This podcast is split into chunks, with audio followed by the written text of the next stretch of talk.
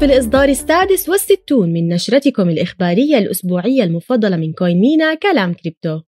يقول لنا هناك عقود تمر دون أن يحدث فيها شيء واحد وهناك أسابيع تمر فيها أحداث عقود بحالها وهذا الأسبوع كان أحدها.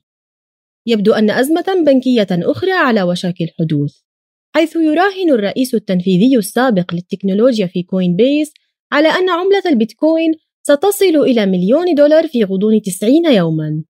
وتنظر المملكة العربية السعودية إلى عملة البيتكوين كمخزن للقيمة. وأما شركة فيداليتي تطلق خدمة لتداول العملات الرقمية. كل هذا وأكثر لذلك دعونا نبدأ في نشرة هذا الأسبوع من كلام كريبتو. أخبار عالمية. هل سيصل سعر البيتكوين مليون دولار في غضون ثلاثة شهور؟ أشعل المدير التقني السابق لشركة كوين بيس بالاجي سرينيفاسان موقع تويتر هذا الأسبوع عندما راهن أن سعر البيتكوين سيصل إلى مليون دولار في غضون 90 يوما. وشرح بالاجي في سلسلة من التغريدات الأسباب الكامنة وراء هذا التوقع الذي قد يعده البعض ضربا من الخيال حيث ذكر حقيقة أن البنوك معسرة. وأن الهيئات التنظيمية والبنوك المركزية كانوا على علم بالأمر منذ أشهر ولكنهم قرروا إخفاءه عن عامة الناس. وفي ضوء هذه الحقائق يراهن بالجي على أن البنوك المركزية على وشك ضخ كميات غير مسبوقة من السيولة في الأسواق لدعم البنوك. وهذه العملية تؤدي إلى تضخم مفرط في الدولار. وبينما نتفق على أن الطباعة المستمرة للعملة النقدية تؤدي إلى تخفيض قيمة العملة فإن تضخم الدولار في غضون 90 يوما يبدو توقعا متطرفا.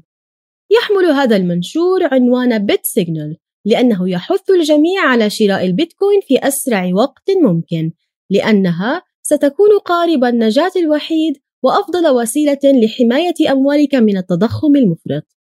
سيثبت لنا الوقت مدى صحة هذا الادعاء. الجدير بالذكر أن بالاجي يعتبره الكثيرون ذكيا للغاية ومفكرا متزنا.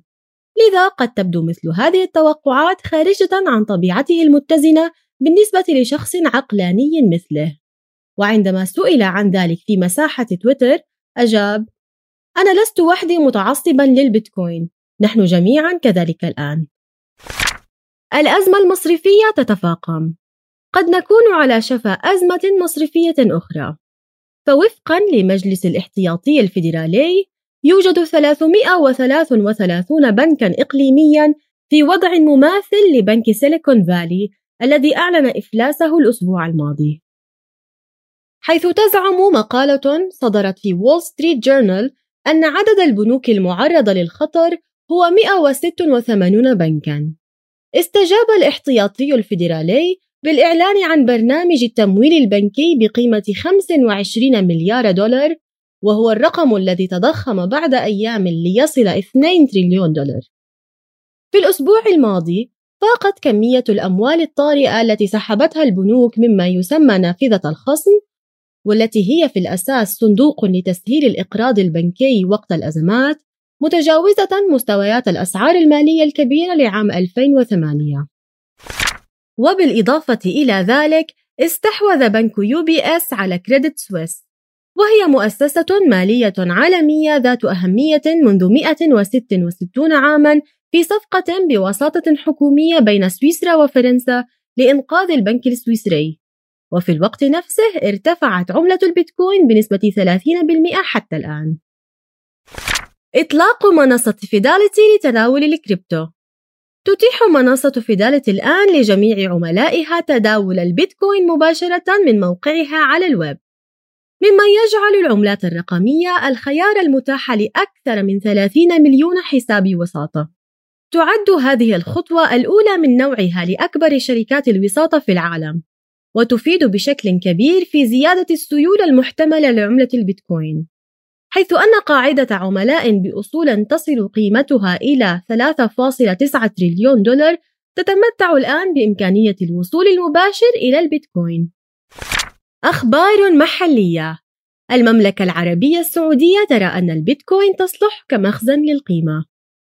خلال مؤتمر القطاع المالي 2023 والذي عقد في السعودية الأسبوع الماضي صرح معالي رئيس مجلس هيئة السوق المالية الأستاذ محمد القويس قائلاً: من غير المرجح أن ننظر للبيتكوين كوسيلة لتسوية المدفوعات، ولكننا قد ننظر إليها على أنها مخزن للقيمة. لم تعلن المملكة العربية السعودية عن أي خطط لتنظيم العملات الرقمية، ومع ذلك فقد ذكر معاليه أن هذا التصنيف سيسرع من خطط المملكة العربية السعودية لتنظيم تداول العملات الرقمية واستصدار التراخيص اللازمة لمقدمي خدمات الكريبتو. سيكون تنظيم العملات الرقمية في السعودية بمثابة قفزة نوعية لاقتصاد الكريبتو في الوطن العربي.